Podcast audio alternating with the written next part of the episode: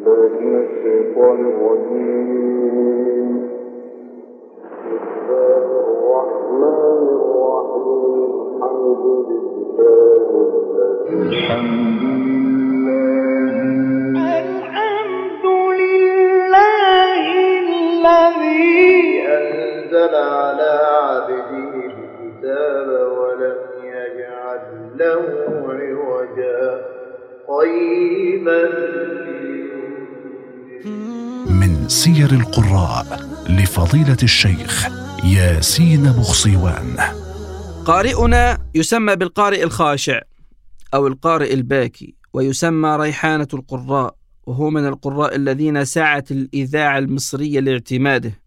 إنه سليل عائلة قرآنية من الأب والجد والعم حتى. إنه فضيلة القارئ الشيخ محمد صديق المنشاوي.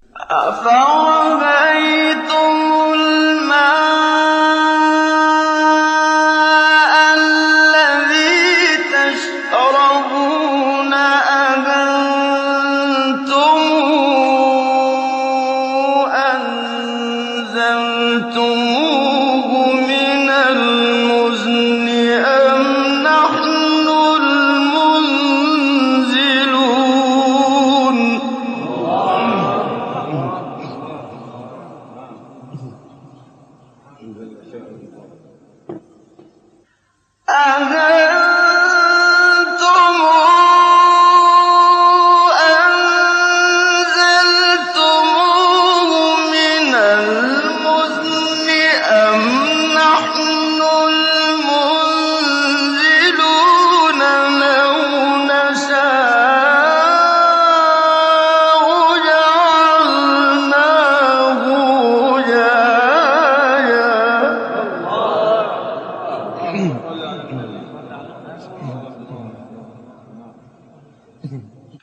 فلولا تشكرون.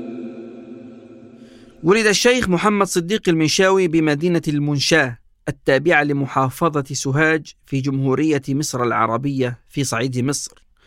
وأتم حفظ القرآن الكريم وهو في الثامنة من عمره حيث نشأ في أسرة قرآنية عريقة توارثت تلاوة القرآن الكريم فأبوه الشيخ صديق المنشاوي وجده تايب المنشاوي وجد والده كلهم قراء للقرآن الكريم. وفي أسرته الكثير ممن يحفظون القرآن ويجيدون تلاوته منهم شقيقه الشيخ محمود صديق المنشاوي. تأثر بوالده الذي تعلم منه قراءة القرآن الكريم. فأصبحت هذه العائلة رائدة لمدرسة جميلة منفردة بذاتها في تلاوة القرآن. بإمكاننا أن نطلق عليها المدرسة المنشاوية. رحل إلى القاهرة مع عمه القارئ الشيخ أحمد السيد فحفظ هناك ربع القرآن وفي عام 1927 ثم عاد إلى بلدته المنشاة وأتم حفظ ودراسة القرآن على مشايخ مثل محمد النمكي ومحمد أبو العلا ورشوان أبو مسلم الذي كان لا يتقاضى أجرا على التعليم. للشيخ محمد صديق المنشاوي بصمة خاصة في التلاوة. يتميز بصوت خاشع ذي مسحة من الحزن. فلقب الشيخ محمد صديق المنشاوي بالصوت الباكي. ابتدأت رحلته مع التلاوة بتجواله مع أبيه وعمه بين السهرات المختلفة. حتى سنحت له الفرصة كي يقرأ منفردا في ليلة من عام 1952 من الميلاد بمحافظة سوهاج. ومن هنا صار اسمه مترددا في الأنحاء.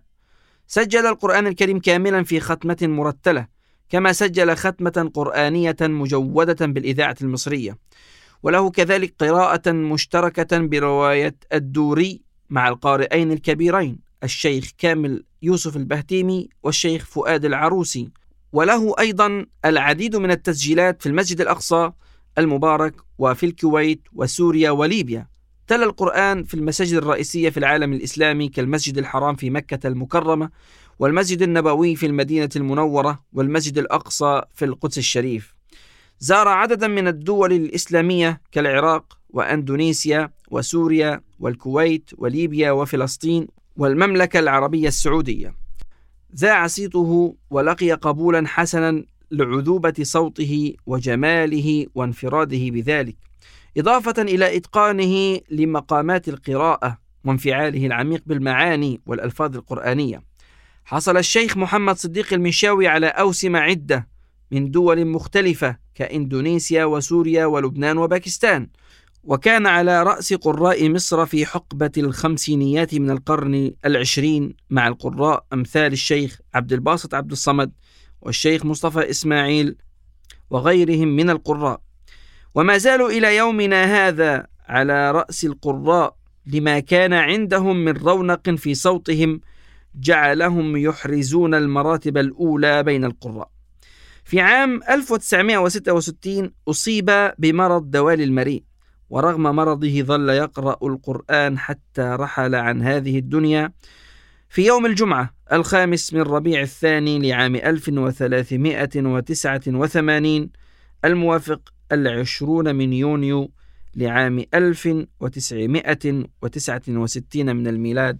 رحم الله فضيلة القارئ الشيخ محمد صديق المنشاوي رحمة واسعة.